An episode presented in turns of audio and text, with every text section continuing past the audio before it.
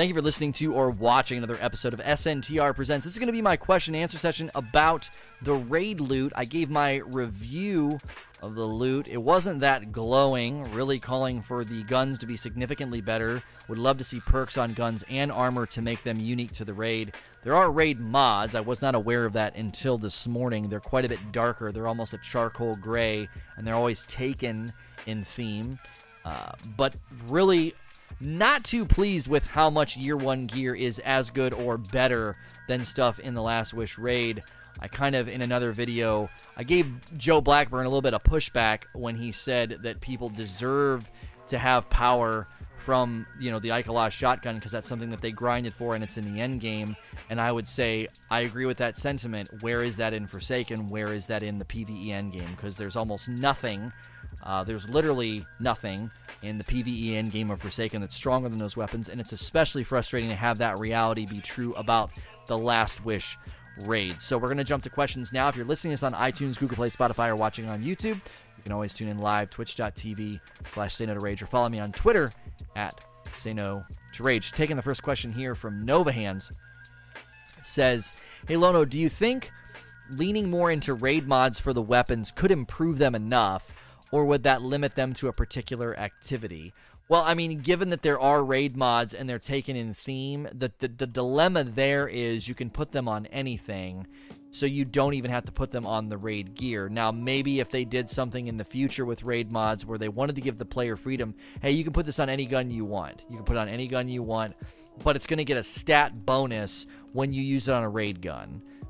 So let's say you get 10% extra damage to Taken and when you put it into a raid gun, you get 15% or something. I don't know, or maybe it just it, it it doesn't just give you that bonus, it gives you other bonuses as well. I don't know. There could be better ways, I think, to again make it feel as though going into the raid, raid gear is the call. Raid guns are the call cuz presently that just is not the case. I mean, other again, other than like the chattering bones, there's just a pretty decent vacancy of meaningful power and you know and again if joe blackburn's going to say we want people to feel rewarded for their investment and we want people to feel rewarded for going into the end game and and the Ikelos shotgun is is being defended in that regard then defend the game more universally. Defend the game more universally. What then where is your defense for the lack of power in the last wish raid Almost nothing in there could be described as powerful and pinnacle against things like Ikelos Shotgun, Midnight Coup, Sleeper, Whisper, everything that existed before. Why is the Sins of the Past rocket launcher from Leviathan better than the rocket launcher in the raid? Why are there scouts and other, you know, the, the auto rifle and the hand cannon is great, but that's attached to another problem, right? The the design team that designed those weapons, the the auto rifle and the hand cannon, it's not really their fault that there's an overarching energy weapon problem in the game. If you had more freedom and you could be like, hey, I could put this hand cannon and I could put this this auto rifle in the primary spot if you had that that level of freedom, then you might not feel so, oh man, what a bummer. I really really wish that you know these weapons were stronger. So it's it's not necessarily that the weapons are even designed poorly. Some of it's linked to a larger a larger problem. So there, there's a handful of things that need to happen with raid weapons. I think they need to be unique in the types of perks they can get. They need a, a, a, strength buff or something that makes them preferred and better in the raid. Those two things are missing. Those two things are missing in in in spades. You can find equal weapons to virtually everything in the raid, with the exception of the Tyranny of Heaven and the 1K voices. You can find an equal counterpart to Chattering Bones the scout's not very good. Auto rifle and the hand cannon can have. There are better auto rifles and hand cannons you can slap in the kinetic slot, uh, and and then there's just missing weapons. And again, the Techeun Force fusion rifle and the kinetic sniper rifle could get some legs. That's again attached to a larger problem that those weapons in general are just not very good right now that's not necessarily again on the raid design team or whoever designed the weapons that's a larger problem that is on the sandbox team The Sandbox team needs to take a hard look at the underrepresentation of fusion rifles in the energy slot and almost nothing in the kinetic slot that justifies putting on an energy primary. You sacrifice a lot when you put on energy primary. You get less crit bonuses, they're less efficient weapons because you're basically just relegating them to a shield popper, and then you get less crit damage. So as a primary, because that's what most primaries really excel at, is precision damage. Even if you're using an auto rifle, if you're using it well, you're getting those crit hits.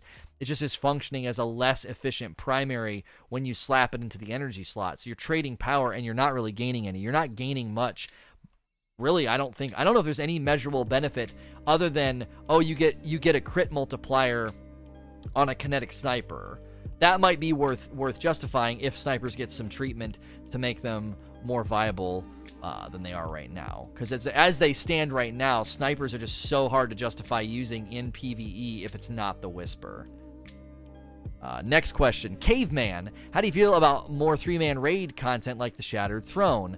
I would like to see this. I think this is an opportunity to deliver something rhythmically.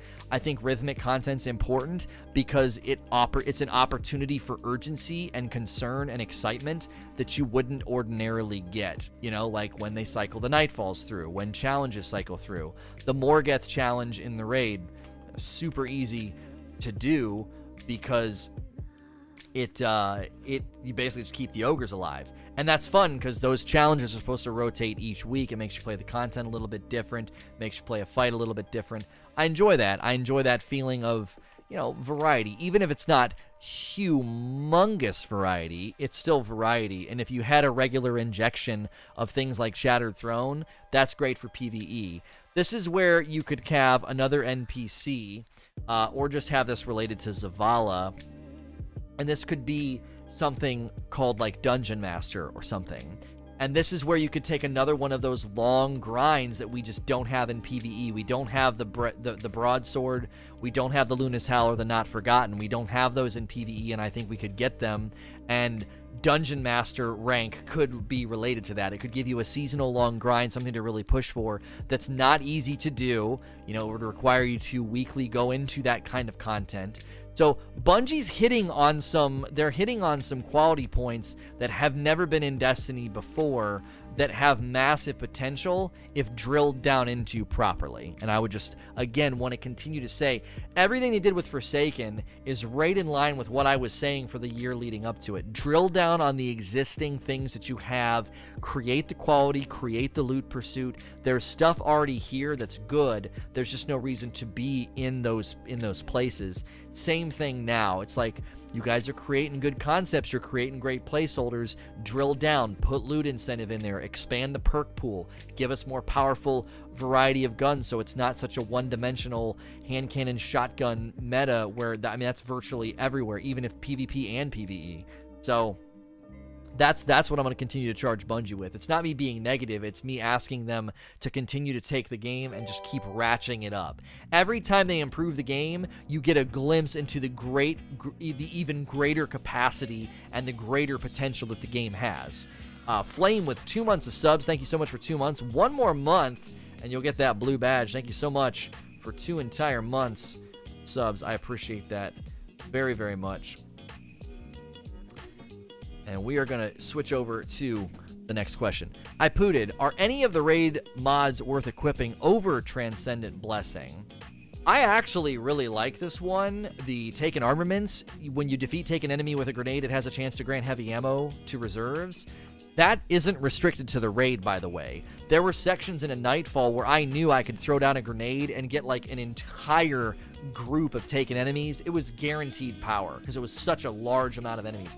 That's great in the raid as well. There's numerous spots where just a crap ton of thrall show up and you get a good area of effect grenade to land in that group you're almost guaranteed to get some heavy to drop. Defeating a Taken Elite refreshes your class ability. That's pretty specific. I, I, I don't know how helpful that is, but some of the other ones we saw, Taken Barrier and Taken Spec. Taken Spec was basically just more damage on a Taken enemy, and that was on your gun, by the way.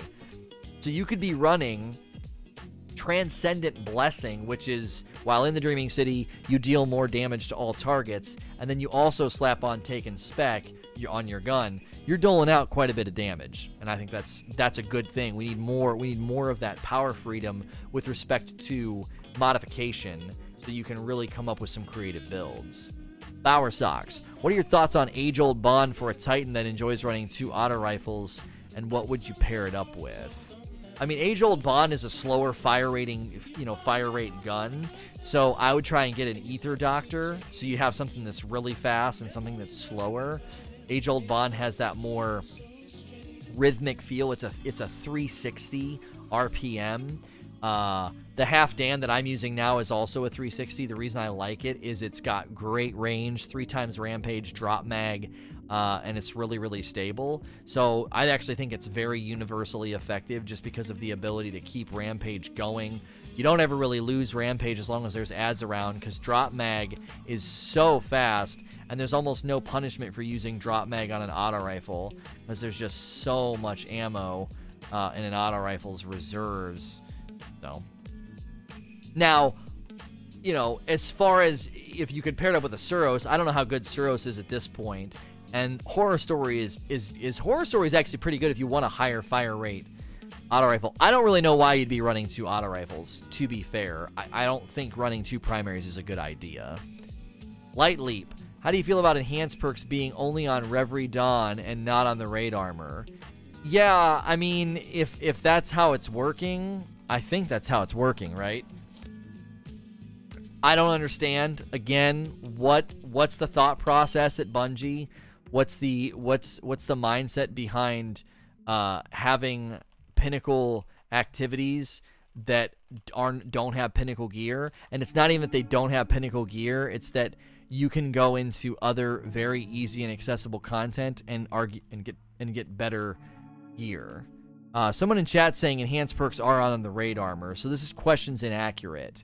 Um, so maybe you're asking, should they? all, Should it only be on the Reverie Dawn? No because that's not there's no reason to limit it.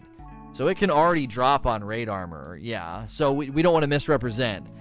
Now, again, what did I say a little bit ago? I think that that should there's maybe if again if you have curated armor that dropped in the raid, then you could have a curated armor piece that drops, and that's a reason to get excited. It's either a source for masterwork cores because you break it down, or maybe curated always comes with enhanced perks, so it's just stacked. It's literally a pinnacle piece of armor.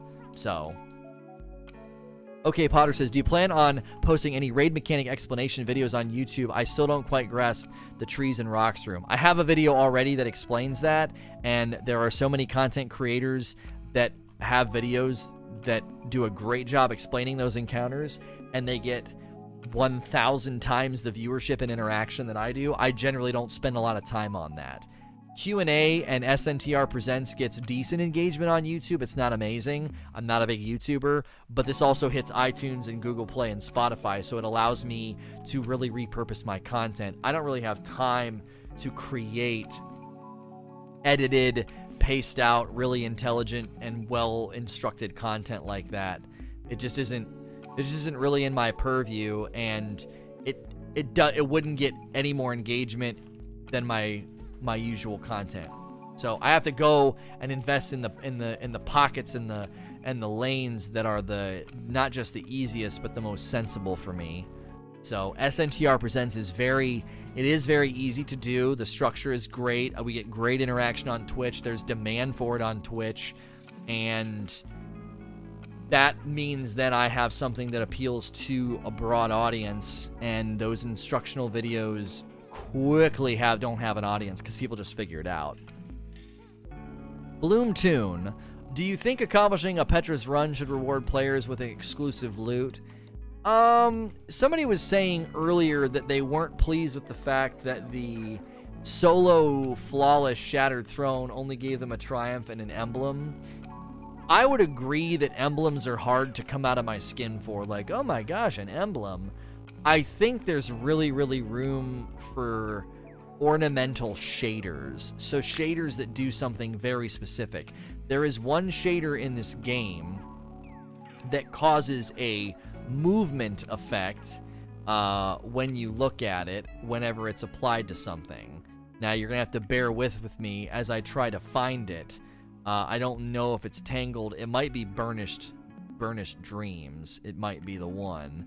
No, that's the one from the raid. It's on. It's on my. I have it. I have it on my. Uh, I believe I have it on my curated vouch save. It basically has like movement on it. Somebody said, "Oh, Blue Shift Dreams." So let me just show you some of the potential here for the the shaders in this game because we don't I don't think we have enough of this. And this is where I think you could have that sense and that feeling of accomplishment where I did this thing that was really really difficult to do and I am visibly different in the tower uh, instead of just are people really looking at emblems all that much when you're walking around the tower? Uh, now, when you're in orbit, sure, but again, when I'm apparently I passed it. Uh, when I'm running around a public space and or I'm walking around the tower, generally speaking, it's the last one in the open world apparently. Oh, Blue Shift Dreams. I've never had this drop. That's why I didn't see it. It's going to be really hard for you to see this on stream. Uh but if you look closely at the side of his leg, there's almost like a smoky movement on his leg. It's going to be very very difficult for you to see. That that's where that's where those kind of rewards need to go, right? If you beat the Shattered Throne solo flawless, you should get a shader that makes you just look absolutely amazing. Instead of like an emblem and an and literally it's an emblem and a and a triumph, okay?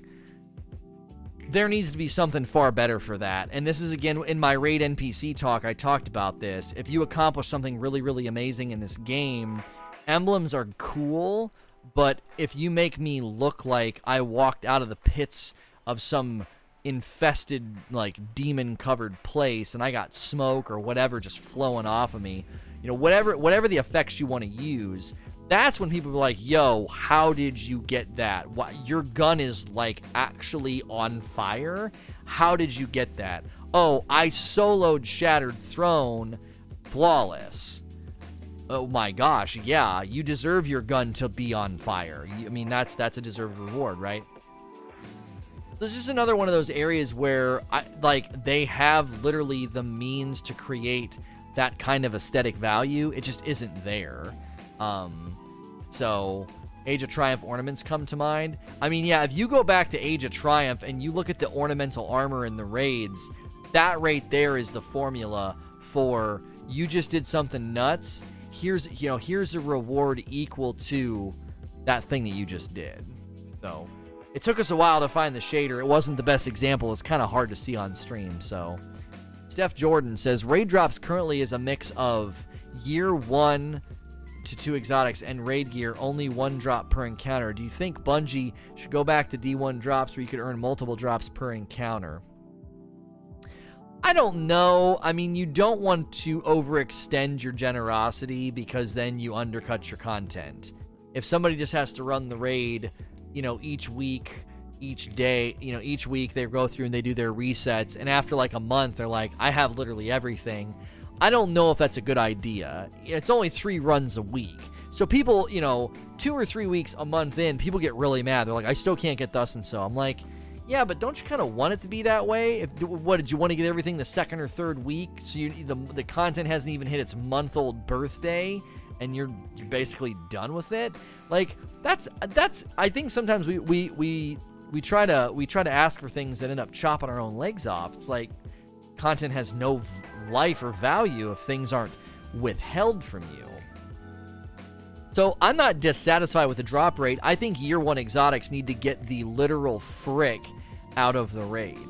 I know you can get better drop, be- better you know, better rolls. So if I would have gotten like a pair of God roll, you know, Orpheus rig boots or a God roll Ophidia Spathe chest piece, I probably wouldn't have been complaining that much. But when you get like, I've seen people getting Graviton, I got Armamentarium, you know, somebody got the Merciless today. It's just like, oh, really? Gee, many Christmas. Like, year one exotic guns are a huge slap in the face, especially if you've already gotten them.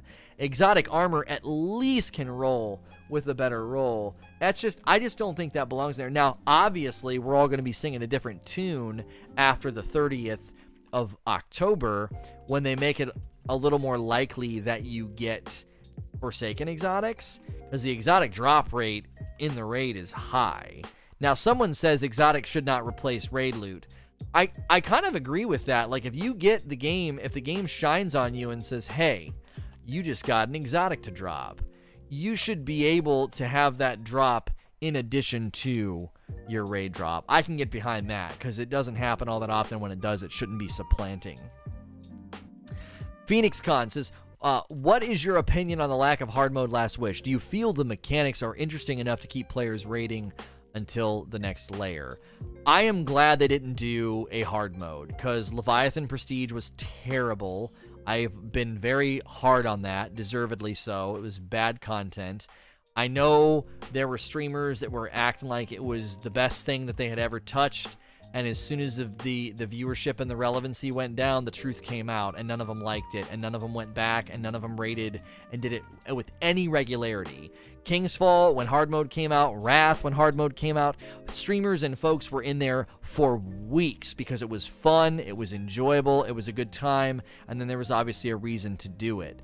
The, the the streaming the streaming community's opinion of Leviathan Prestige really flip flopped I was consistent from day one in calling it bad content.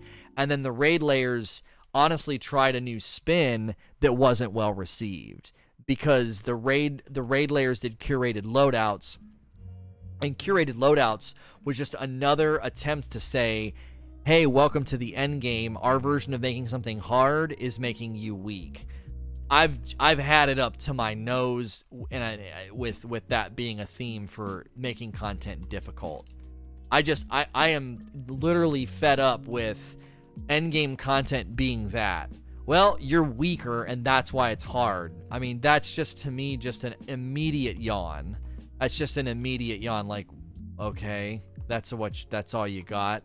Um, especially considering the difference between King's Fall, you know, hard and Wrath hard was really really good differences.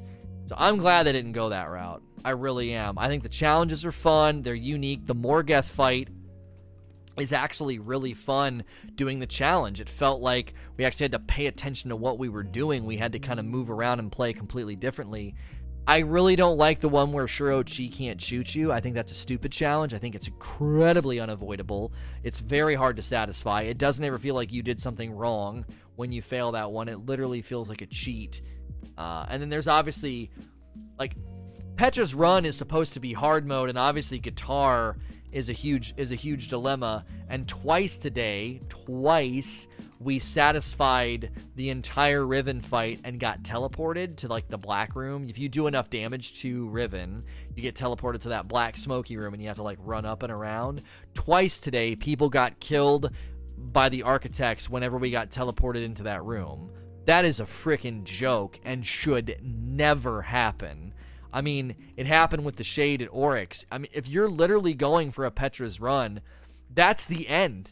I mean, obviously you got to satisfy the Queen's Walk, but I mean, if you're a team that's made it that far without dying, you're probably in pretty good contention to complete it, and it, you can literally fail because of a glitch in their game. So they've got some things to iron out. The guitar errors and that that teleportation kill, those things need ironed out before we really start to say that Petra mode is worth anybody's time. Because I that to me is completely unacceptable to have content at that level of a degree of difficulty. I mean, imagine trying to solo flawless the Shattered Throne, and you literally are arguably minutes from finishing it and you get guitared, or the game teleports you to the next section, and then slams you into a wall and kills you. I mean, folks would be breaking controllers, and I don't think anybody would judge them for it if that happened. Xbox All Day 18. Were there any legendary raid weapons you were really or grinding for with the perfect roll? I really, I mean, Outlaw Rampage is sort of the coveted roll on a lot of guns that can roll that way. I want a Warden's Law that is Outlaw Rampage. A Chattering Bone with Outlaw Rampage, I think would be really, really nice. I got the curated roll today, so I basically got seven Masterwork cores. And the reason I got seven Masterwork cores is because they. The, the curated roll for Chattering Bones makes no sense to me. It seems built for PvP. High Impact Reserves is not a perk worth having on your gun and it has light mag which i guess is okay because your reload's not awful light mag's fast and then it doesn't have outlaw. It has kill clip. So yeah so like with kill clip and light the kill clip kill clip and light mag just feel built for pvp and outlaw rampage feels built for pve and so that's the role i'm going for i like having a carrot in there that's nice that's nice. I really do wish some of my best drops, curated Age Old Bond and a curated Nation of Beasts, I really wish I could use those outside the energy slot because that just really hurts them both as weapons and as trophies because you're like, yeah, I got these, but you know, why would I care? They're not that, you know, they're not that good to justify using in, in the energy slot. Next question from Billy Schultz. What are your thoughts on the leaks for upcoming expansions? If you haven't seen them, it's no big deal, just curious. I don't look at leaks, and here's why. There's been a ton of leaks that have been wrong. There's been a ton of leaks that have literally speculated at things we've all speculated at. It's not hard sometimes to look at the flow of information, trailers, pictures. It's also not hard sometimes just to look at Bungie's format and make predictions in the form of a leak and then it comes true. I mean, over the years, I'd made I have made predictions about what they're gonna do and when they're gonna do it, and I could have gone to Reddit and posted it as a leak, and people would have thought I was an insider. That I'm like, oh my gosh, this guy's got inside information. He keeps he keeps saying what's gonna happen before it happens, and it would literally be only it would literally just be me guessing and making predictions. So I don't really look at the leaks and care much about them. Mr. Cartoon 8 says, Hey Lono, why are some of the curated loadouts from the raid not even that good? I thought they were supposed to be the god roll versions of the gun, and I ended up dismantling most of them. Age old bond is worth is worth using. Uh, Age old bond is worth using, and the Nation of Beasts is worth using. Again, I mean, I, here I can run I can run a, a, a very untraditional loadout. I'll put on I'll put on the the age old bond, and I'll bring over Nation of Beasts too. I'll bring them over, and I'll just I'll run some content with them and show you. Uh, I have to use the Dust Rock Blues basically if I'm gonna do this. So I so I need a shotgun worth using uh, in the kinetic slot. So our little question session here is getting a little interrupted with respect to what it looks like. So here we go. All right. Uh, so we'll run we'll run a couple public events this this way. We'll run a couple public events this way and just kind of show you how these weapons are actually pretty good. Again, the dilemma is that as soon as I do this, this thing's got fourth times a charm on it. So with a 32 round clip, I mean I was able just to kind of lay into a crowd right there and and continue to get that to proc. And you know right here it'll be even easier to kind of just light this crowd up and feed myself a reasonable amount of ammo. And because it's slower fire rate, it does decent. It does decent damage. Like you're getting decent TTK on these guys. I'm not like struggling to kill them. Now again, I'm in a public space. You go into a nightfall or a raid, I don't know. I mean, I went into the raid today with the half dan and I didn't feel like I was nerfed to any degree. This is where things are going to fall apart for you though, because now I've taken off my EP shotgun, which means I have to actually fight this guy instead of just melting pointing him and then baking him with the escalation protocol shotgun. So now I got to put melting point on him and then navigate getting 1k voices on him. So the fight took a little bit longer. We got pushed off the point and it slowed things down a little bit. Again, this is a problem with the setup of having to use a primary as an energy weapon. If I could put on this gun as a kinetic, that that would keep it that would keep me probably in a better situation because then I could continue using escalation protocol shotgun and not feel like I'm nerfing my load P- loadout. People are like, well, Lono, you can literally run whatever you want. Why does it matter? Well, it again, I'm always going to come back to the fact that it matters with respect to incentivization. Why should I be going into endgame content and getting gear that's supposed to be pinnacle gear? Again, I'm using Joe Blackburn's argumentation to say I've invested time I've invested time in the endgame and I'm worthy of feeling powerful. Well, if I'm worthy of feeling powerful, why do I not feel powerful when I I actually get the thing that I'm trying to get? right? I, I'm, I'm in a raid, I'm trying to get raid gear, and once I get it and I equip it, I actually don't feel powerful. I, I, I feel I feel weaker.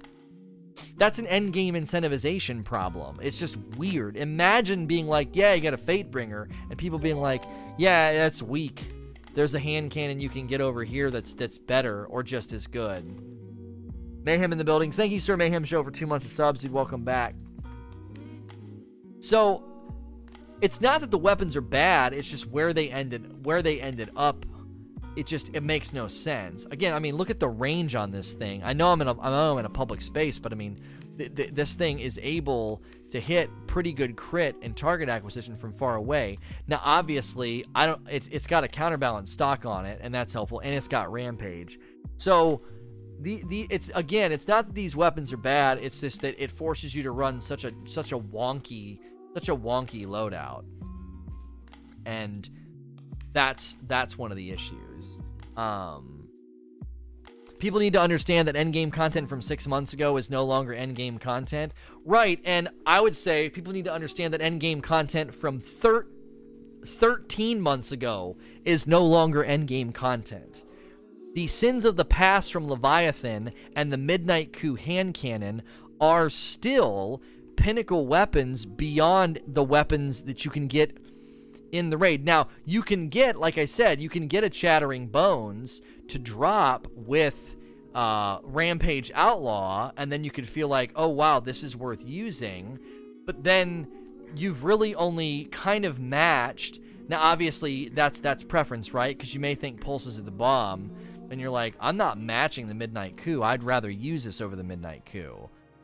But with respect to power, you have just matched it. You haven't done anything extraordinary. See, again, Outlaw with Dragonfly just feels kind of nice. This is a solid little gun. Um, Sins is outclassed easily now. Well, Sins is not outclassed by the Raid rocket launcher, is my point, Eugene. I'm not saying that Sins is pinnacle across the board. I'm saying Sins as a rocket launcher is at least at a ground level a a pinnacle a pinnacle weapon, and the the rocket launcher in the Last Wish raid is a pile of garbage. It just feels odd to me. I just don't think you should be able to. You should ever ever ever be able to grind for endgame gear and say it's crap. That's just oh, that's just weird. That's just super weird. They they should be they should be god tier weapons at the very least in their archetype at the very least, they should be god tier in their archetype. And so the the the the guns themselves and the curated rolls on them. I mean, again, the the scout is a scout, and the curated roll on Chattering Bones doesn't make any sense. But the Nation of Beasts, Nation of Beasts, and the Age Old Bond are actually pretty solid weapons. It just ends up making your loadout feel really, really strange. Like even if I take off this Dust Rock Blues, we can take off the Dust Rock Blues and put on. I got some pretty good supremacies this last time. Um, I don't actually know if any of them are worth using. I also have a Snapshot Outlaw Accurized Round Long Shadow. Long Shadow has an impact of 70. So I don't know if that's worth using. I mean, I don't know if in PvE content I'm ever going to be in a place where I'm like, let me bust this bad boy out. I mean, it's it's it's got snapshot, uh, and it's it's it's a high impact, but I, I don't even know. I, I just it's really really easy to close space with a shotgun, and snipers just have never felt very good. Uh, C. Rodriguez, To possibly make the loot better out of the raid, do you think they should add curated armor rolls or possibly have curated roll for every weapon in the raid? Every weapon does have a curated roll, and I already made an argument for curated armor rolls. So you're you're you're right on track with where I'm where I'm kind of headed and what I think would make the raid loot significantly better than it is. Xbox all day. Do you wish there were more there was more loot so that it would take over old gear? We don't necessarily need more loot in quantity. We need better loot. So if there was just more now there is an absence of raid gear again.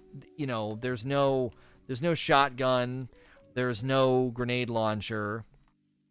You know, there's raid loot missing and that's something that I would love to see improved. And I know they're gonna dump they're gonna dump the missing r- guns in the uh, they're gonna dump them in the the raid lairs. So but I just feel like a raid should be complete. There should be tons of ton all the guns represented. They should all be archetypal uh pinnacle within their archetype and um that would that would make the grind better as well cuz you're like I still haven't gotten the best version of this rocket launcher. What do you want that for? Within this archetype, it's the best version.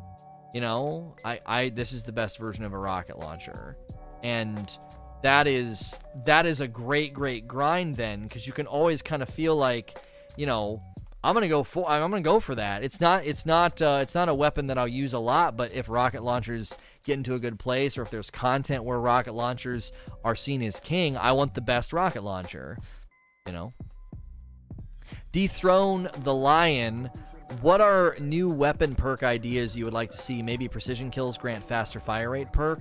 There's a lot they could do to bring that style to the game more. I think for both SMGs and auto rifles, there could be good sustained damage perks because whenever you use those weapons, whenever you use those weapons, you you tend to feel like you're shooting you're not shooting a lot of damage. You're just kind of picking at things and kind of keeping them keeping things at bay almost. Now, if you run the right auto rifle and you hit your shots, it can do pretty well, but like I've suggested an SMG, there needs to be energy versions of SMGs. What if you could go into every SMG and toggle it to energy where you you cut its you cut its ammo reserves in half and all of its damage goes up and then you would start looking for maybe again there could be cooler perks on SMGs sustained damage. Like if you if you manage to dump 80 to like let's say 90% of the clip. If 90% of the clip uh, you know applies damage to an to an ad. So let's say this boss pops out or any boss pops out and i just let loose with my smg and i just dump it into him. Again i'm taking the risk of getting very very close after 90% of the clip does damage, you would get like this retroactive explosion. Like the gu- the bullets would basically cover him. You could kind of see them, kind of like the Telesto. There'd be like an effect, so you would know they were on there. And once you hit 90% accuracy, then it would it would cause this crazy big explosion, so you'd get extra damage again rewarding people for rewarding people for for skill. Now somebody might say, "Well, an SMG is not hard to dump into their into their belly." Okay, maybe 60 to 70% and they need to be crits.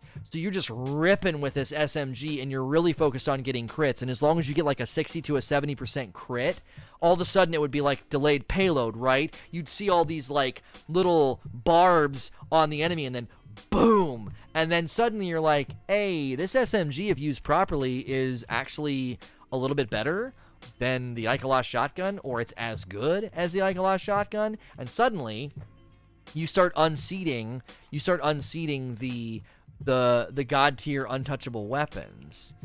You know it's like well yeah i don't i don't run that anymore and here's why. You know i i, I run this smg because it's got this new it's got this new you know, persistent damage perk or something like that.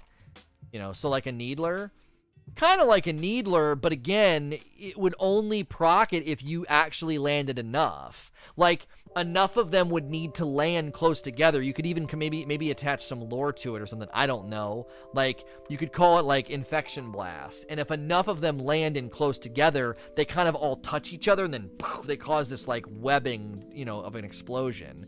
Same, you could do something very similar, you could do something very, very similar with auto rifles. As long as you land enough, um, enough crit hits with an auto rifle, again, forcing you to really go for the auto rifles that shoot stable, counterbalance mods, etc. And if you're able to maintain crit damage, then you're, you know, you're you're able to to get a crazy amount of damage from a gun that typically isn't isn't a high damage weapon. Well, oh, you're gonna break PvP. I have, I don't, I don't give a frick. Like, make it only apply to enemies of the darkness or something, you know, or or maybe make it only apply to, you know, non non guardian combatants or something. I mean, I just don't understand why anybody would use a sniper rifle. I mean, it's just I'm just picking at this guy. This is supposed to be this is supposed to be a hard-hitting weapon. It's in the kinetic slot. It's got higher impact than the than the supremacy, and I am just I'm not. I mean, now maybe if you had one of the ones that has the perk that refills from rapid hits, but I'm freaking tickling this guy. I, I'm I'm tickling him. I can kill him faster with a non-Ikelos shotgun. I this, this snipers are just butt cheeks. They need to fix them. They need to make them significantly stronger in PvE. I don't care if you're like, oh, it's so strong. Listen, if you're gonna defend Ikelos shotgun, then you can defend fusions and snipers not being garbage. You can make them really strong.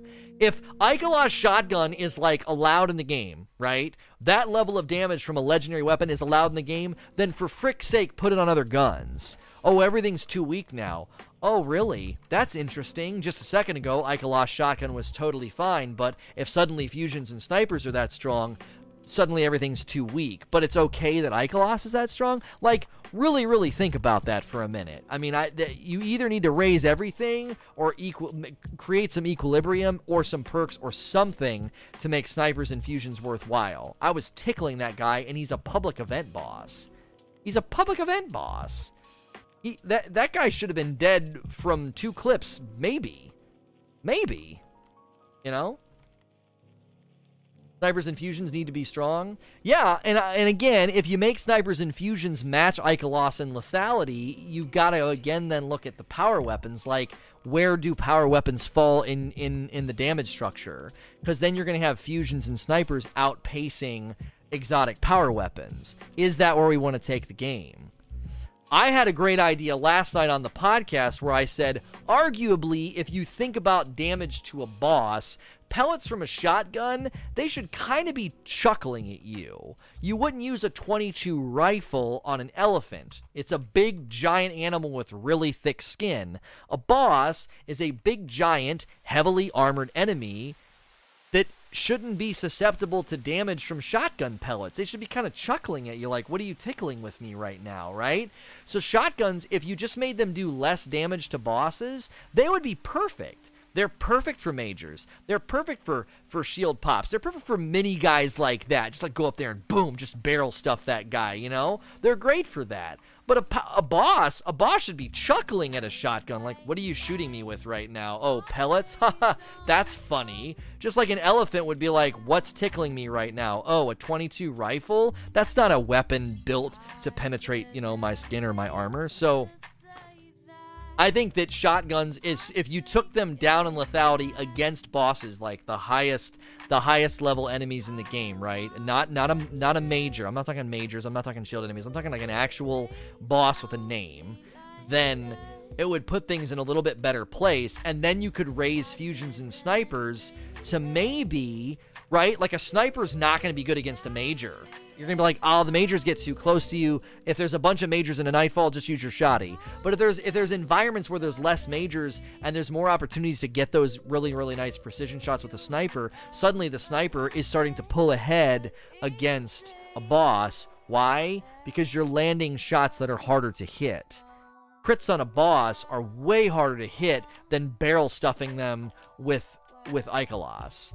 So that's another. I don't know if I want to make another Ikelos video and and and pull the fire of the Destiny community down on my head again, but I think you could make a pretty strong case for shotguns just shouldn't be pinnacle boss damage weapons.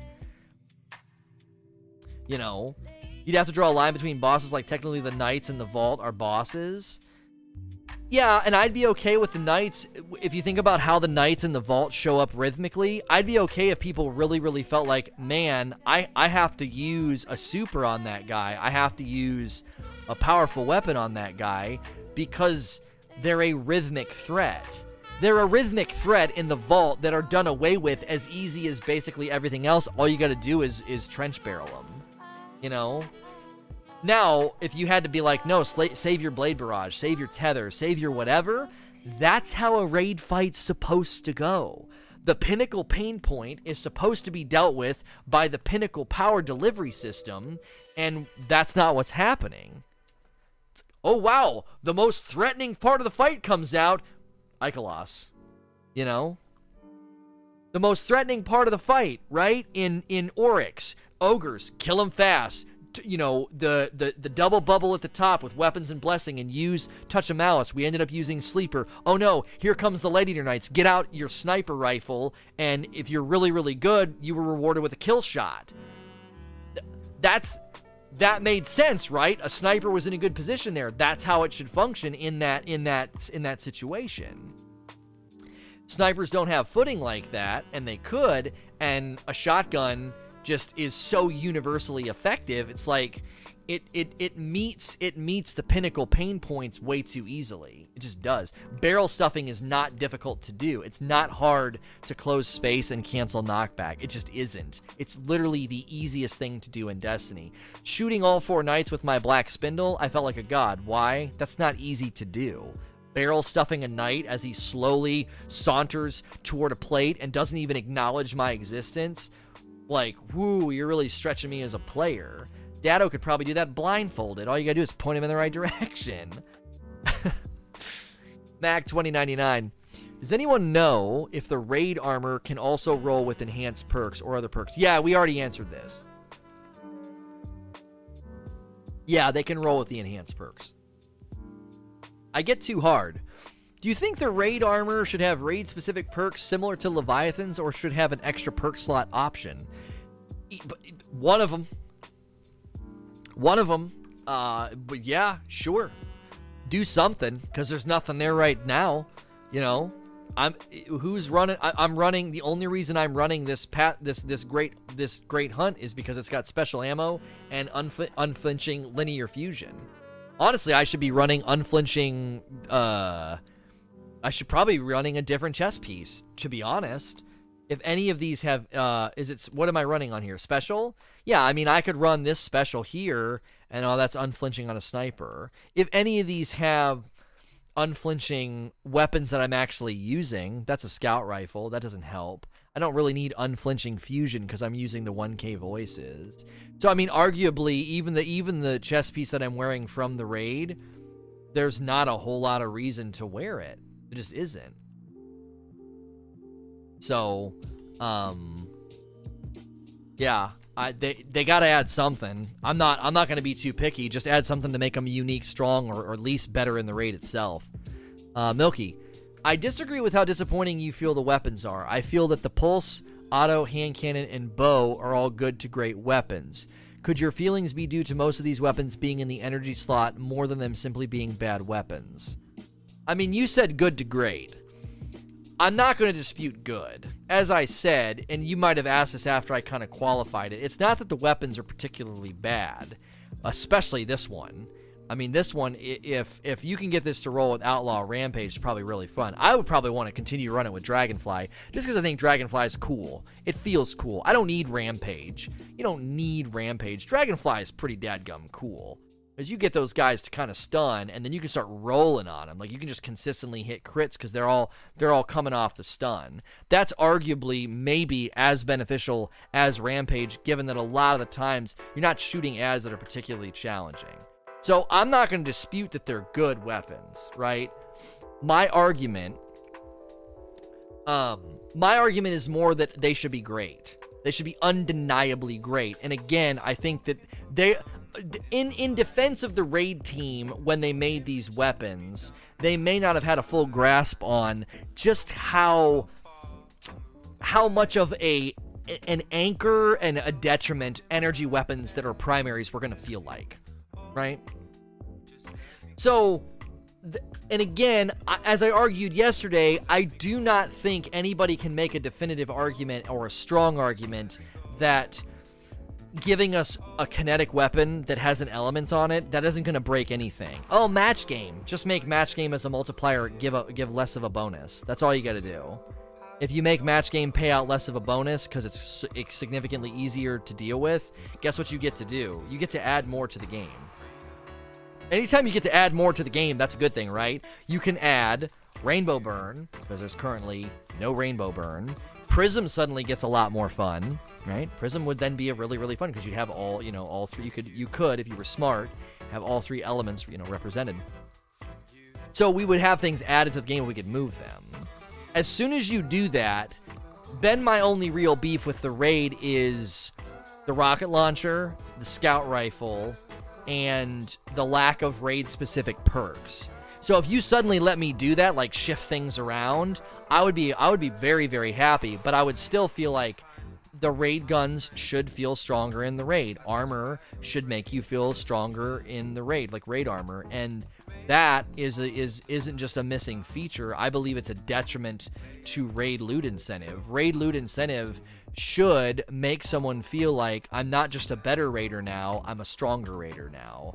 And in the past, that's what those that's what those perks and those benefits did. Oracle Disruptor, you you could sense a difference. You could, and you felt like a stronger raider because of it. So Prism isn't a thing anymore, except uh, in prestige lairs. Is it? Can't Prism show up uh, in a heroic story? No, not a heroic. Can it show up in a heroic adventure still? Prism? Maybe not. Maybe not. The, again, br- bring back Prism. If you if you suddenly give the player the option to have three weapons with an, each weapon having an element on it, you you just gave me, you just you literally just gave me a reason uh, to enjoy Prism. Because right now it's like a, a prism prism is is ugh, well I don't want to mess with prism like prism's annoying uh, for the most part. So again, you could bring something back that that presently uh, presently isn't there. Um, you know, and you could masterwork this for range. I don't know if this is even a decent gun. I don't know if the I don't know if the 10 pace is even worth using with its base stats. Taxman, do you think random rolls devalued raid weapons? Fatebringer was Fatebringer because it was a unique weapon. Only hand cannon with Firefly, instantly making it part of the Destiny player mythology. I mean, you're touching at something that's lacking, but you do have, as Milky already pointed out, you've got the curated rolls, you have the the tyranny of heaven and the 1K voices. You've you've definitely got some guns that should really get people's attention. But this is where I think the curated rolls should have they could have taken what I've been saying and pushed it even further. You know, a curated roll should a curated roll should feel really really strong. And it should feel like wow, that not only is this a curated roll but this curated roll has you know, it has a uh it has a unique perk on it. Or maybe the raid perk is better on the curated roll Maybe it's a little bit stronger. I don't know th- there's potential again to drill down and say put more value on the end game pinnacle gear.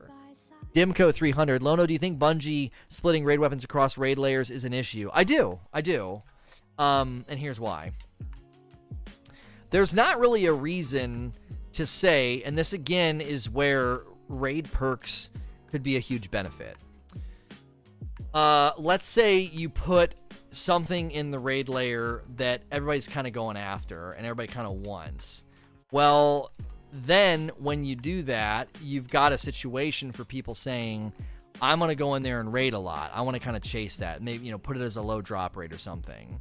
And if you leaned into raid perks in, in, in a more robust way than they than they have, then getting a whole new swath of raid guns would have some purpose behind it instead of just being like, well, we could add a bunch of new raid guns, but they would basically just be replicate, you know, replicas of a lot of what's already in the game because you're basically you're not getting anything new. It would just be another hand cannon that could potentially roll with Outlaw Rampage. It would just be another pulse. Now, at a ground level, the very, very first thing they could do is just create alternate versions of everything. Not alternate, but like, well, if we do an energy auto rifle in the main raid, do a kinetic auto rifle in the first raid lair, do a kinetic hand cannon, just s- s- change the slot they're in and change the perks, add raid perks. Again, oh wow, this perk makes me stronger in the raid lair. Nice. So when I'm in here, contextual power, ding, ding, ding, ding, ding, something I've talked about a lot, you suddenly have an incentive to not just get the guns, but use the guns. So again, you don't just feel like I'm better at the raid lair now. It's I'm more powerful in the raid lair now as a reward for, you know, playing the content. So see a geek. Um, and that that's something that I believe the content's in dire need of. I think every planet, I think every planet should have a reason to potentially get guns and armor from that planet. Uh because then, and this is where loadouts would need to come in, you know, because people like, I don't want to switch all my gear every single time. If you could easily go into the menu and switch your your your loadout to the loadout for Nessus or to the loadout for Mercury or whatever, you just set it up to where when that strike shows up, you're you you run that loadout. Well, then now you've got a ridiculous amount of loot to chase. Oh, well, I don't have time to chase all that. Well, then don't. You don't have to. It would just make you feel stronger in those areas. And then that means if a player gets a pinnacle weapon, they're like, "Oh, this is a really really dope hand cannon that I just got on this uh, on this planet." It's pretty strong. They're happy with it because it's pretty much good anywhere. But the hardcore player's like, nah, dude, I'm going for the hand cannon on every planet because I want them all to roll like this. And the reason I want them all is whenever I grind strikes, no matter what strike shows up, I can swap my loadout and I've got guns and gear built for that planet. Then you give the raid the exact same treatment. You you feel stronger in the raid with the raid gear. Uh, I get too hard. Do you think triumphs and titles were oversold by Bungie? Grinding triumphs was cool for a couple days, but since then, it's just been an afterthought. Other than the score, there's nothing worth gr- doing them for. Well, you're you're basically just betraying the fact that it doesn't matter to you, and that's fine. It's 100% fine. Triumphs and titles don't matter to me either, so you and I are similar in that regard. But the player that's like, nah, dude, I'm going for it. I'm going for Dredgen. I'm going for whatever. That's something I want to go after. That carrot matters to a certain style of player. And I've defended the titles and the triumphs for this reason. I've said, listen, there's a broad spectrum of player, and the most ardent, most hardcore player is actually incentivized by stuff like that the more mid tier player, the more non hardcore player may say, nah, dude, I'm not going for that stuff. Why would I go for that stuff? You know. I think, I think that's the setup you want. You have a spectrum of content to where the casual player, and not even casual, maybe just a player that loves Destiny and would consider themselves pretty hardcore, but they only have a couple hours a night. They feel like they can boot up and get stuff done, they can chase gear, they can have a good time.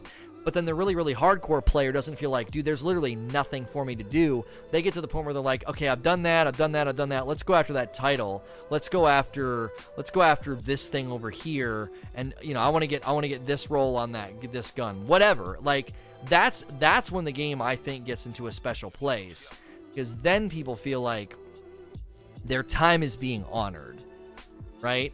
I put in two hours. The next guy next to me puts in eight hours, and both of them end their play session and feel like, sweet, that was worth my time.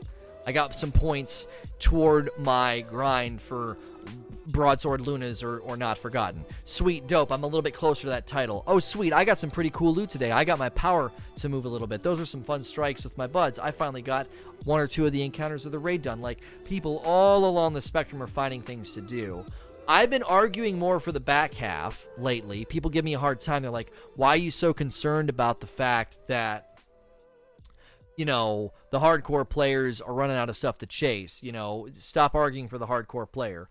First of all, we're the reason Forsaken exists. So know your frickin' role if you don't mind me putting you in your place for just a second. Don't try and scold me as the hardcore player for arguing for hardcore sentimentality when our sentimentality brought this game out of the fire because we fought for more depth and more things that mattered, and the casualification almost killed this game. So understand your role in the, the, the almost downfall of the franchise, okay? If you're heavily casual and you hate anybody arguing for, for hardcore sentimentality, you don't understand what happened to this game with Forsaken and who really heavily contributed to it, because it certainly wasn't casual players crying for ease of accessibility or asking for things like clan engrams, okay?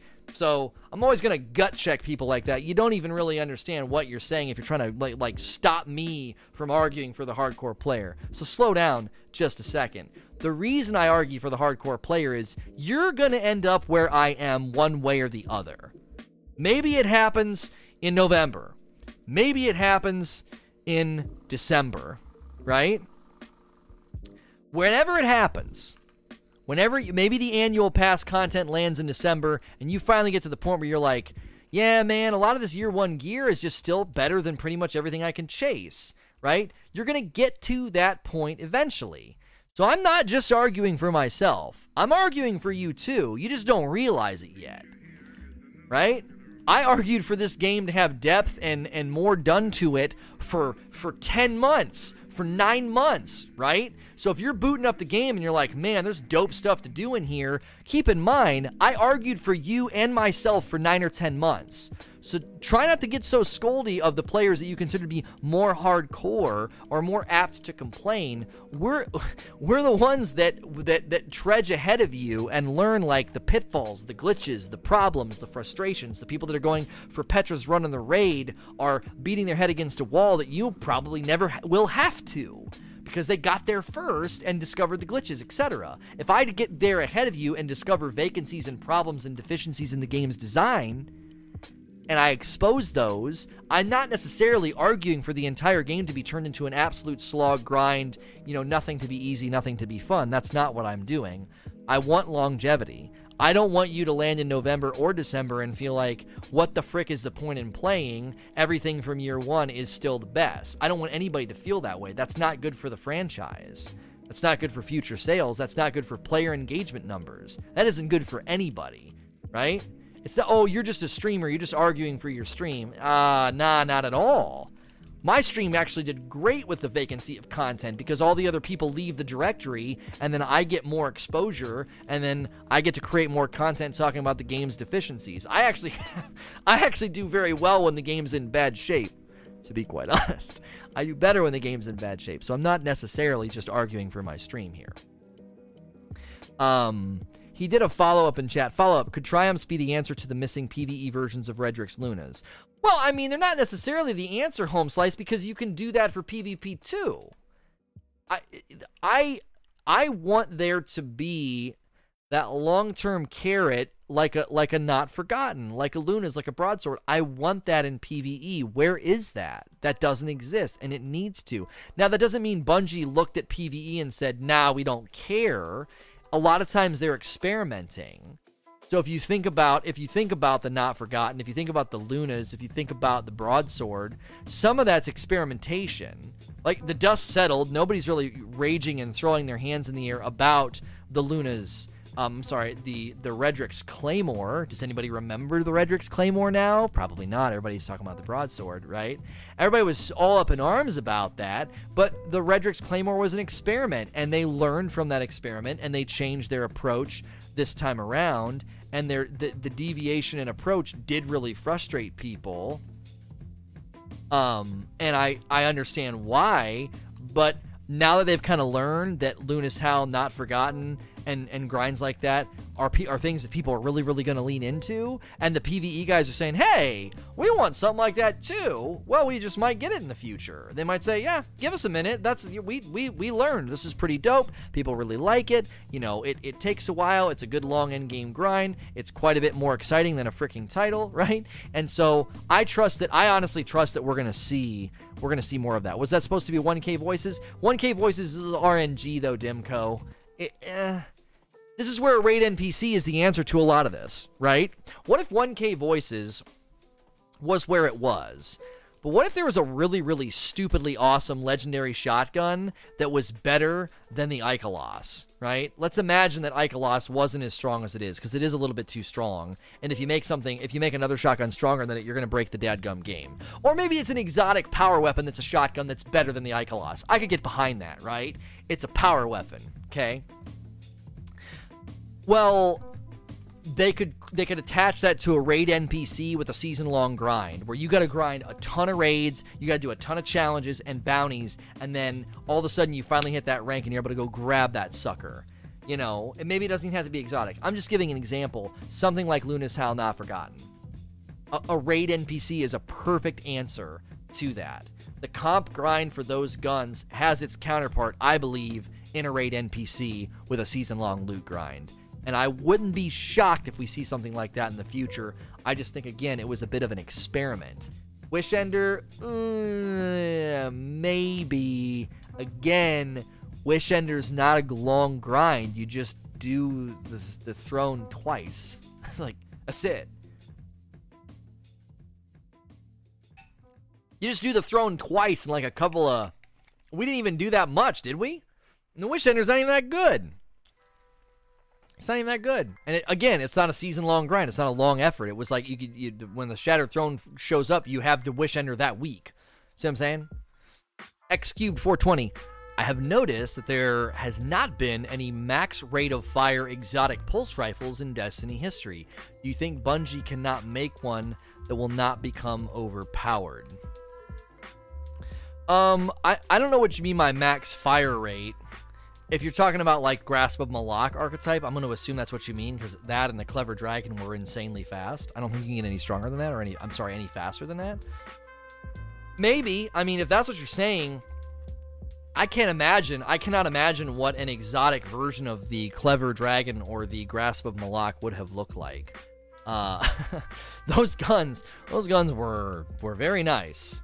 Um, and well, and Eugene's bringing up the Vigiwing. I Vigiwing would be the closest thing to it, and Vigiwing was arguably busted. Now it's not quite as good as it used to be, just because of, you know, the the nature of crucibles changed up a little bit so vigiwing isn't as dominant. It's still an amazing weapon. You can still shred people to ribbons with it.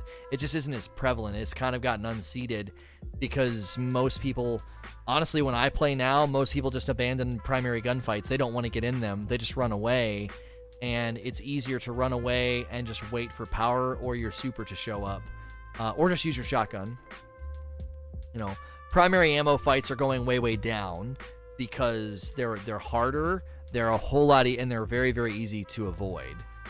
So, uh, I pooted says in this is a solution to the efficiency of raid weapons to go back to the end of D1 where energy primaries sat in the primary slot as exotics.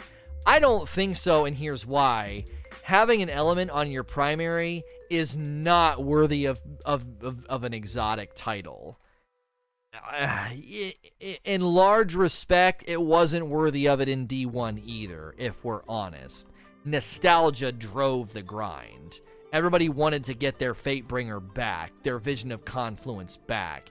It was more driven by nostalgia than actual power. Because you're going to put on that Fatebringer and you got to unseat Dark Drinker, you got to unseat Sleeper, Galley, Spindle, etc they were not worthy of exotic. They were only exotic because they wanted to nerf you if, in fact, you got an elemental primary back out. And some of that was them just not wanting to concede that an elemental primary wouldn't hurt the game. It just wouldn't. Um, I, I, I still uh, truly believe and truly stand by the idea that adding an element to the kinetic weapons wouldn't hurt anything. Now, obviously, you have to change the way damage is dealt because currently kinetic weapons do more damage to non-shielded enemies, and that would, you know, that that structure of damage would need to be tweaked. But that that's an overreaction, in my opinion. If you finally decide to give us elements on our on our quote unquote primary or kinetic slot, we have elemental primaries. No, we don't. We have energy weapons that don't function as, as well as a primary weapon in the kinetic slot because you lose the crit you lose crit damage and the crit multiplier and you do less damage to people that aren't shielded. So it functions less as a primary weapon when you do that, less efficiently at least. Borquin, what do you think needs to be done about macros, specifically AFK macros? My bro moved to PC, went AFK on a Titan uh, near the public event spawn, and hit 500 level 50 in 48 hours without playing any story. Um, I mean, uh, here's the thing. I want it to be dealt with. I just don't know if it's worth Bungie's energy right now. I hate it. I wish it wasn't a thing. If it could be detected, then people should be getting a one week ban, a 7 to a 14 day ban. If if if people if people are caught definitively undeniably, right? using like a macro. He did it the slow way. Well, that's not necessarily the slow way because if you do that while while you're at work and can't play and you can only play for a couple hours a day, that's faster for him in his context, right? Sure, if you grind out 48 hours, you could get way way higher than he did. Keep in mind, he did it while, you know, working a double shift at Kmart or sleeping, right? There's nothing wrong with working at Kmart. I just threw out a location. So, if you get undeniably and definitively caught using a macro in Gambit, Strikes, whatever, a 7 to 14 day ban. Uh, that'll teach you. That'll teach you. Oh, I was gonna I was gonna play this weekend and really really grind it out, and I decided to cheat like a douchebag so that I could get free ranks in strikes or free gear or free whatever. Well, screw you, bud. You can't play for two weeks. That'll teach you. Like to ruin other people's experiences to take a shortcut. Again, I'm to come back to my original statement though. I really, really don't know if that's something they want to spend time doing. Someone in chat saying it's 100% detectable. They choose not to ban people, just like they did not ban Prime Engram exploiters. They will not ban them. It's bad for business. Okay, Prime Engram was something they specifically spoke to in a blog, though. They specifically spoke to it and said it's not an exploit. It was it, it, well, I mean, I guess you could say it was an exploit. They didn't say it was an exploit, and they said it would shortchange your stuff. They basically put in an intrinsic punishment in the game, right? That punishment turned out to not be all that punishing. Honestly, I didn't notice anything, and I did it, and to a certain respect, some of the people that did it honestly just caught up to with what they were supposed to be getting anyway if you took four days off and you did the prime engram farm and you got six or seven prime engrams, you were barely ahead of your average. You're supposed to get one per day. So, I mean, a lot of the people that did it weren't even getting significantly far ahead from the pacing. That is a false equivalency. That is nowhere near somebody using a macro to not play at all. Um, so, if they can absolutely detect macros and they're choosing not to ban, that to me is frustrating. At the very least, then, if Bungie's concerned about player engagement or pushing people away, here's my response to that. Okay? My response to that is I would, if I was Bungie, I would care a metric ton more for the people actually playing your dadgum game than the stupid douche using a macro to get free loot. I would care a whole lot more about the guy who's putting in a couple hours and playing and he's getting frustrated by the macro user. If the macro user throws his hands up at a 48 hour ban is like, screw this game, I'm not playing anymore, good. That's called a purification mechanic. You're purifying the player pool, and that's better for the engaged player base. Because if the macro thing becomes more problematic. I'm hearing about this more than ever, by the way, in the history of having discussions about Destiny. I've never heard this much about it. Strikes, Gambit, everywhere. If they're really concerned with that guy or that girl no longer playing the game and being like, well, I got banned, I'm done, and they're worried about player engagement, I think they're looking through the wrong end of the telescope. I mean, you're you're thinking you're you're prizing the wrong player. You are prizing the wrong player. And if I was in charge, I'd be slamming these guys with a 24, then a 48, then a, then a week long. Like I would not hold back. I'd make it very clear too like you are hurting the experience of other people, so your experience is going to be justly harmed as well. You can't fricking play. Cuz these people are trying to have fun, they're trying to relax, like that's what video games are supposed to be all about, and you are diminishing and harming just like when you cheat in PvP, right? Diminishing and harming their experience. so that you can cheat and take a shortcut. So, purifying the player pool, purifying the player pool. Somebody said say that three times fast. Um, so that's where I would land on prioritization. If they're again, if they're more concerned with, uh, if they're more concerned with people that you know are using macros leaving, I don't give two fricks if they stop playing. Good, go the frick somewhere else and play a different game. You know, if that's not diplomatic and that's not good for your player base, sorry. That's my that's my attitude on it. Cause you know, people using macros to skate in PvP, same deal. That that that's banned. You should get that's bannable. That's no that's that's in the same freaking ballpark as an aimbot. It is external. It is an external software. It's something outside of the game giving you a measurable advantage in the game, whether it's aim, speed, movement, anything. You're using something outside the game for an advantage. That is cheating. It, it will never not be cheating. You know, I don't care if oh, you can use macros in World of Warcraft. Yeah, that's a sanctioned thing inside the game. Or at least if it's outside the game, it's approved and allowed. It's not anywhere near the same as how it's being used in Destiny. So. Son of a Bastion says, wasn't the point of locking EP Shoddy to Solar in order to limit its Uber status? Uh, a match game type encounter with Void Arc Shields would make it null. Same with Whisper. More creative encounters means those weapons can stay ultimate solar.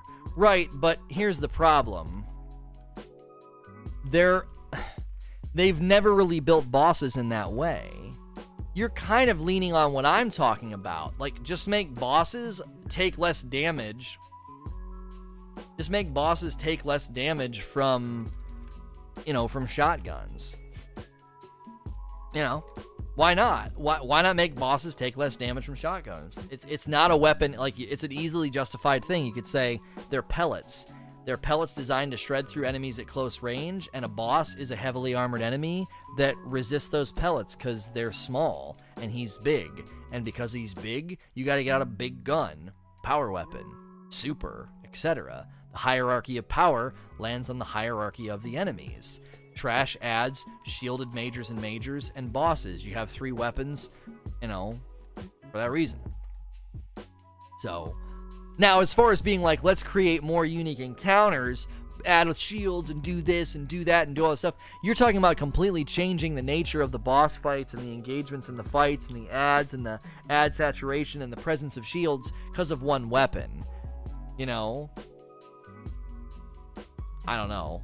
I I, why nerf anything the game when the game is fine?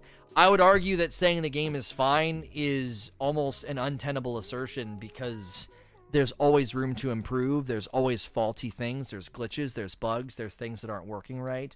Um, there's always things that can be improved upon and tweaked. And and I don't I don't think arguing for more balance or at the very least more weapon viability is is a wrong thing if you're okay with guns from Vanilla D2, Curse of Osiris, and Warmind, if you're okay with those weapons permeating forever, fine.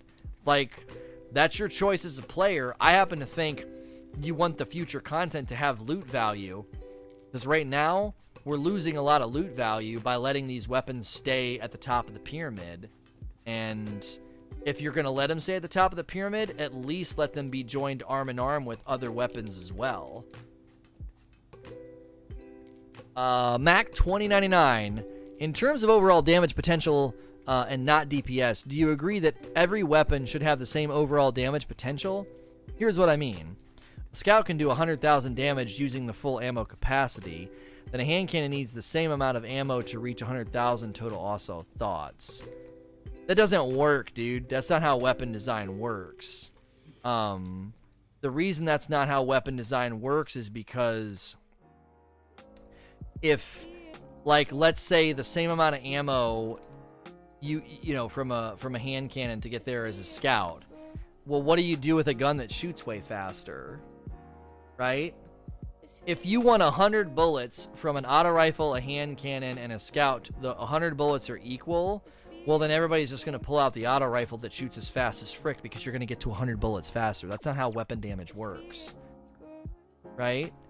DPS refers to damage per second, meaning when you take the mathematical equation of how fast the gun shoots multiplied by the damage of each individual bullet, uh, as well as somewhere in there you have to equate how quickly the gun can be reloaded so that you're you're continuing damage beyond just that first initial clip.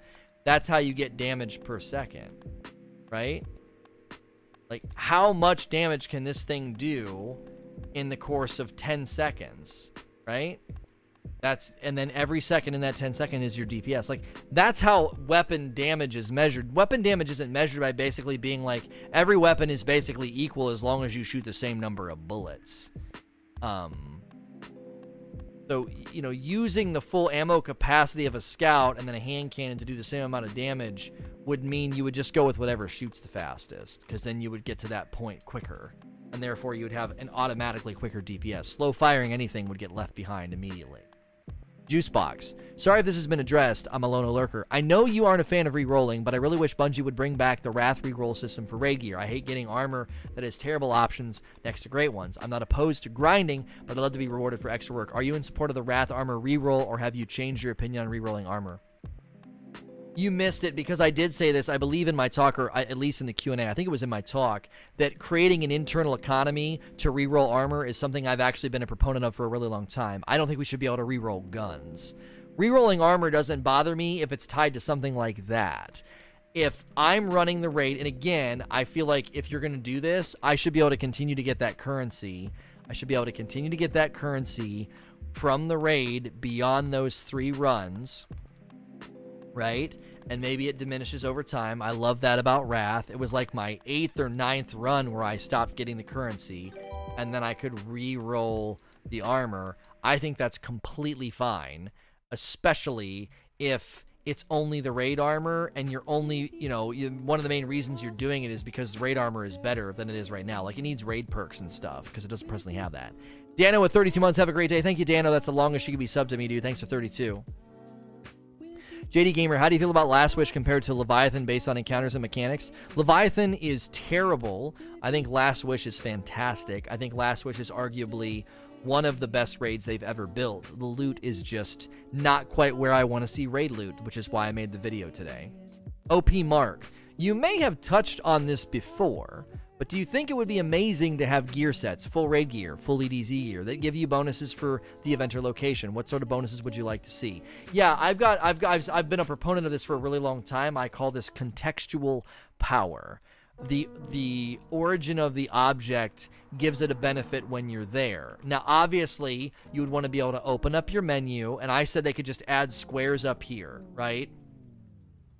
What if there was like eight squares up here, eight different loadouts, and you just had a loadout that you know, like, oh, my number three loadout. Boom, you click it, and it changes all your gear, pulls from your inventory, because Dim can do that, for frick's sake.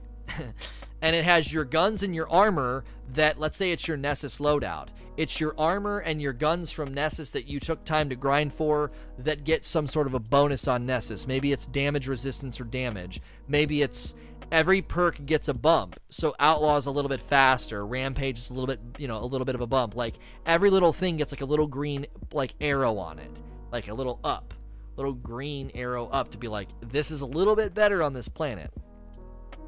Now, a hardcore player is going to look at that and just grin ear to ear and be like, so much loot to chase a casual player or a less engaged player isn't going to look at that and be like, oh, I'm never going to be able to get any of that. And here's why they're not going to be concerned. That's a min maxing, hardcore sentimentality. So, this is why this is such a great idea. Let's say if you do this, then every planet has their own weapon pyramid, right? Weapon pyramid looks like this, and all the weapons at the top are the pinnacle versions right? There's a pinnacle hand cannon, and it's got an amazing roll. And then there's a pinnacle auto rifle, scout rifle, pulse, etc. And they all have they all have pinnacle potential rolls. Curated rolls comes in play huge here. I love the idea of curated rolls. It's a preset roll that's God tier Masterwork 10. So if they get a pinnacle hand cannon on Nessus, that gun is pinnacle everywhere. It's not suddenly a pile of garbage because you're not on Nessus. It's still, guys, guy's name is Lazy Titan, and he's a freaking tryhard moron that just keeps wasting the heroic chance. Um, I'll just do it on the last one. I'll just do it on the last one. You can't stop me. I got a 1,000 voices, so go ahead and kill the blades. I don't care. Um, oh, it's not Lazy Titan. I don't know who's destroying the blades.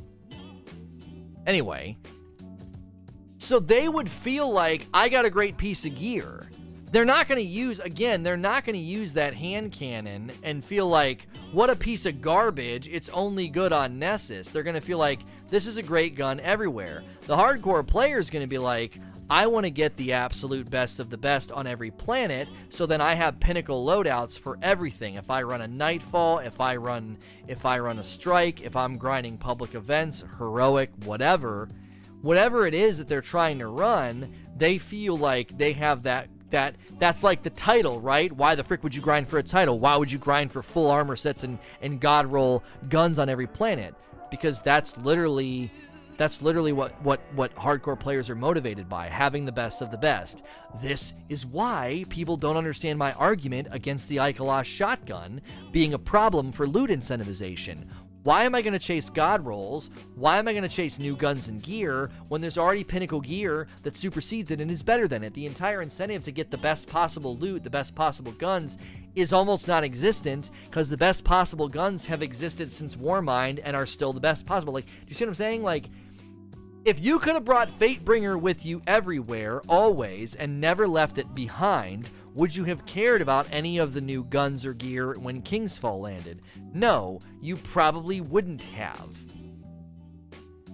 Once people realized all of the guns in Kingsfall sucked, what happened? The same thing. Everybody ran, ran hung jury in the raid. Now, everybody's always going to push back. I'm like, but the sniper rifle, but this, but that. Just in the realm of primary weapons, okay? Just in the realm of primary weapons. As soon as people realized Hung Jury was god tier compared to everything they could get in the raid, that's what they ran, and that weapon superseded loot incentive. It's the same idea. A pinnacle piece of gear, far more easily accessible. I don't need to run the raid to get it. I don't need to run this content to get any of this gear or these guns. Why? Because I already have the pinnacle, the pinnacle primary. People ran Kingsfall to get max level, and that was it. That's why all the hardcore players got mad when the April update came out because their only trophy from Kingsfall was Max Light. There was no Fatebringer. There was no god tier weapon from the raid, and we're kind of in that situation again. As soon as you forget about the 1k voices, nobody's like, oh my gosh, I have to run the raid to get X. That's a problem. Sure, the guns are nice. Sure, the guns are cool. But bring back the the the era of the Fatebringer where you see me with the weapon in the tower and you're like, I want that hand cannon. The only way I'm getting that hand cannon, it's the best possible roll on a hand cannon. It's got an extra perk, it's got this cool thing, it's got new perks we've never seen before. Only way I'm getting is running the raid. That's how it should be. You shouldn't be able to look at my hand cannon and be like, well, I ran Leviathan after it had been out for nine months and it was easier and everybody had it figured out. Or I got this Midnight Coup from a Raid Clan Engram. And the Midnight Coup hand cannon is as good as any primary you can get from, from Last Wish. So who cares about your guns? You know? I can get a bygones from Grinding Gambit. I don't need your Chattering Bone. Etc. Don't do it. Do you think bringing back Prison or the other D1 Horde modes would be a good idea for faction rallies or other monthly events? Maybe even add old raid bosses? I mean, you, can always, I think you can always take previous content and invest in it. I said with the Infinite Forest, they could bring back all the old raids and you wouldn't hear a single bit of complaint from me because if I could play Wrath of the Machine with this FOV and frame rate, I would be in heaven. Uh, you bring back, like, again, with the Infinite Forest, it could be a dark future version of every single raid. So then the guns could arguably be, be different as well, and you could enter them into this landscape of, you know, mods and and the random rolls and the cur- curated rolls. You could do all that. Do that treatment to every single raid. Kingsfall, Wrath of the Machine, Vault of Glass. I'm saying this, and fans of Destiny are like, oh my gosh, like they they're getting excited. There's not a single fan of the Destiny franchise that hears that and thinks, nah don't do that. Like, so if you're going to repurpose content, I would have it done that way. Now, for Faction Rally, yeah, I don't know if I want Elder any Horde mode challenge of Elders for Faction Rally. I think Faction Rally would be cool just to like have bounties that are attached to a variety of activities, and you get rep for your faction during that rally. The more you play, the more you grind, the more chances you have, and there's the chance, you know, then there's a chance to get the curated roll on the weapons, and the weapons go away, and then for three weeks you can't get them, but you can still grind the faction if you want for, you know, cosmetics, ghost sparrows, ships, etc and then the next faction rally shows up. The old weapons drop into the general loot pool of the faction rally, so now you can grind for them all the time, but there's new weapons that are limited and only available for that week. You maintain urgency, but you maintain accessibility. Hardcore players can grind during the urgency period to try to get the best possible rolls. People that can't play as much or just can't get a good roll, they can basically wait until those guns drop into the general loot pool, and then they can grind for them. I think that is like the call for Faction Rally. I don't think you need to attach Faction Rally to a Horde mode or a new game type. Faction Rally can just land on the existing game and, and Gambit Crucible, Raid, public events, you know, Lost Sectors, Heroic, Flashpoints. Like, just give us bounties from the faction to go and do all these cool things while representing the faction.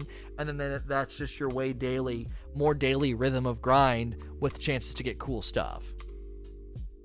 Next question from the same guy, don't do it, says if G-Horn, Thorn, Last Word, Hawkmoon, Hawkmoon etc. come back to balance the EP shotgun, I, do you know what you just listed? Does anybody, does anybody want to tell him what he just listed? He listed a bunch of exotics to balance EP shotgun. Like, I mean, everybody's tired of me talking about it, but like you're proving my point.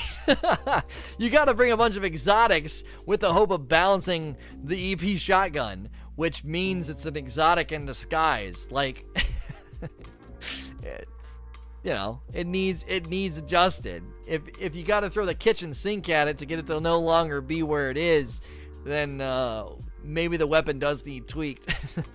Well, I'd bring back G-Horn. That'll show the EP shotgun. Let me tell you what I can do. I can still run my EP shotgun and I'll put the G-Horn right here. oh, let me let me show you something. I can put the last word or the Hawkmoon or the Thorn up here and still run the EP shotgun. Like even even even as a as a solution, it's not a solution. Uh, kind of funny that I'm running the horror story and it dropped the foregone conclusion. That's actually kind of funny it dropped that gun while I was running this uh, auto rifle. Last question, great Q&A today, guys. Soul Villa or Sol Villa. How about just locking max light level of gear to the DLC that it came out in? Okay, so I want to say, yeah, sounds great, man, but then I know what that's going to do. Now, part of me says, go ahead and upset the player base. They're gonna play anyway. The player that grinded Oh, that was your point. You were being facetious with the question. Mm. Cheeky, cheeky minx. Uh, I'll take this other question. There's another question. I'll take it. There's one more. Here's the thing the players that have all the best stuff Midnight Coup, Escalation Protocol Shotgun, Sleeper, right? If you lock their stuff power level wise, most of them aren't going to care because they're going to play anyway. They're a hardcore player. The real problem with doing it, and here's why I ultimately would say no, I don't think you want to do that. The real problem is you then devalue the content going forward and you slowly just start lopping the content off behind you. So, new players buy Destiny and they have to get Warmind and Curse and they have to get all the content in order to play Forsaken and you're basically saying all that gear back there, it doesn't matter anymore. We've nullified its existence. It's junk. And so you're basically then looking in the face of a new player and you're saying, hey, you just bought this huge, giant, awesome game, and 75% of the content doesn't matter. What you're doing is, is you're always con- you're always encasing con- like the relevancy. You're always encasing it. The only time that the gear matters, the only time that the content matters, the only content that matters is the new content. Everything else is just kind of left behind. I think they are so close to getting it right. They're so close to getting it right. When they said you can infuse your your nameless midnight, your midnight coup, you can infuse those weapons up and keep using them if you want, okay? But then they showed us these trailers and they had these they had these these videos and these streams where they showed us all these perks and random rolls and mod slots and 10 levels of masterwork. A lot of us said that's how they're going to passively unseat the old gear. Sure, you can keep using it. Sure, there's gear from the past, and obviously, yes, exotics from the past that are going to persist as being great. Orpheus Rigs is never going to not be good, right? It's an exotic, and that's kind of how it should be. They and, and this is where they fell short, and some of this may just have to do with time. Okay, here's where I would give him a little bit of a pass here. Here comes Lono to be the Bungie apologist, right? Lono's giving him a hard time. Lono's saying they fell short. Here's where I'll give him a bit of a pass. They did throw the kitchen sink at us. They did.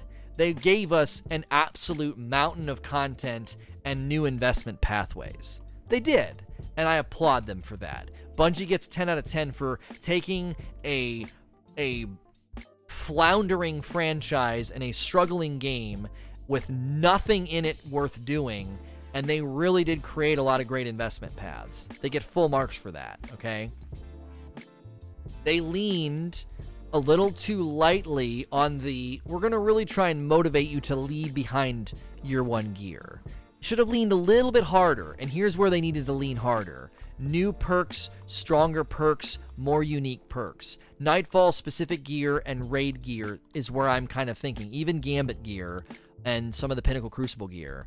They just didn't lean hard enough. Right? Like look at what they did with Crucible and that's kind of a that's kind of a that's actually where you kind of want things to go. Look at what they did with Crucible. The Redrix's Broadsword, the Luna's Howl, and the Not Forgotten are guns that are being pursued by and used by hardcore PvP players that for those players, those guns are unseating their year one guns. That's the format. That's the format. You just do that. And the reason they're doing it, how are they doing it? Oh my gosh, I need to make a video about this. Desperado, and what's the perk on the Luna's Howl that makes it so good? The one that with like, what is it, two crit hits and you get like a huge damage bonus. What's that perk called? Somebody's gonna put it in chat for me. That's the format. Going forward, you replicate that everywhere. I should be able to finish the raid and get guns, or get a curated loadout from a Nightfall, and get a similar feeling of like, this new perk makes this gun better than year one gear. Year one gear is still fine. You can still go into the Crucible and use year one gear, and it's totally fine. Magnificent Howl is the name of the perk. If you get a Pinnacle curated Nightfall piece of gear or Raid piece of gear, it should be similar to the way Magnificent Howl as a perk unseats the year one gear of a PvP player. That is the plan going forward. Do it, Bungie. Do it. That's it. It works it works because if I grind the Nightfall and I grind the Raid and I get Pinnacle gear, I should be able to turn around to my year one gear and be like, see you later. This new perk is amazing. This new thing is so better. They they fell short, right? Fourth time's charm is really the only the only new perk we've really seen show up as like a wow, you can really get a slightly different feel. It's basically just an iteration of triple tap if we're honest. It's not even that amazing. Fourth time's a charm as a perk is not blowing anybody's hair back. Rapidly landing precision hits will return two rounds to the magazine. I don't know. I, that's that's not that's not that's not blowing my hair back. And the reason I give them a little bit of a pass, a little bit of a pass, is because they they created so much content and so many investment paths for us, they weren't going to get it all right. But they got the PvP pursuit right. And if they replicate that for the future in future DLC and Destiny 3, etc., to where there's a definitive difference between, right? So let's say I'm right and we get the Taken Queen next year, September of 2019, Taken Queen lands, okay? The raid and the Nightfall specific loot that drops, if it drops curated, right? The more rare, the more prized version, the quote unquote God roll, should have a perk on it that's not obtainable any other way. Any other way. And then that perk is then equal to or in the same mindset of Magnificent Howl. You're like, dude, this is a better hand cannon than any of the ones I've had before now. It's dope. it's mega strong. Now, some of that can be achieved with contextual power, right? Like maybe the hand cannon's stupidly strong in the raid because of the perk, or maybe the new enemy types, or whatever. I think it needs to be more generic, though. I think Magnificent Howl and Desperado are perks that can proc anywhere, and that's what makes those guns so unique, and it's what makes you put down old gear. This is how you this is how you unseat gear 1 gear. The the only way you're ever to make somebody say, well, Outlaw Rampage on the Midnight Coup and the Escalation Protocol shotgun with Trench Barrel, you just can't beat them. The only way you unseat that is by instituting new perks, because if not, you're playing in the same sandbox and the same combination of perks is going to drop, and you're just kind of like, yeah, I already have a gun like that. I already have a gun like that. So I'm writing down Magnificent Howl Unseat Year 1 uh, in PvP so I can remember. I want to do a talk about that. I'm not sure what I'll title the video, but I do want to do a talk about that. One more question from Mr. Mason's Puppet. Would having Pinnacle vanilla weapons unable to be infused and quest added to get Forsaken versions that can be higher power level be an answer? This is this is getting at the problem, but not in a way that I think is very satisfactory, and I'll tell you why. What I just outlined as a better format is one where you go out into the new content, the new raid, the new nightfalls, the new the new game mode, gambit, whatever, wherever you're going, and you're pursuing loot in that new content. I don't really want to really want to grind to infuse to get forsaken versions that can be higher level. You're not really doing anything other than kiting me through quests to raise the power of the gun. I think what I just outlined, I really do think the Broadsword, the Luna's Howl, and the Not Forgotten, I think those are a great, great structure for unseating old gear with new perks, and they just need to do that in the rest of the game with the endgame content raids, Nightfall specific gear. That's how you leave behind Year 1 gear, and you're not disrespecting investment. This people could be like, I don't really care to grind Nightfalls. I'm happy with my EP Shoddy. I'm happy with my Midnight Coup.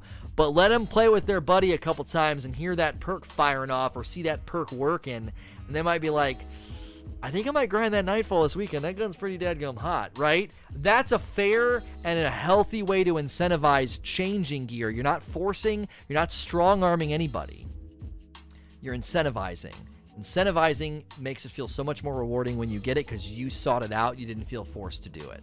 So, if you're listening to this podcast on iTunes, Google Play, Spotify, or watching on YouTube, you can always tune in live, twitch.tv slash say no to rage. That's how all these wonderful folks submitted these great questions. A really good, really good discussion here, especially very at the end here. Some great things that'll lead to some other great videos. As always, if you're listening or watching in those avenues, I greatly appreciate that. And uh, as always, please like, share, and subscribe.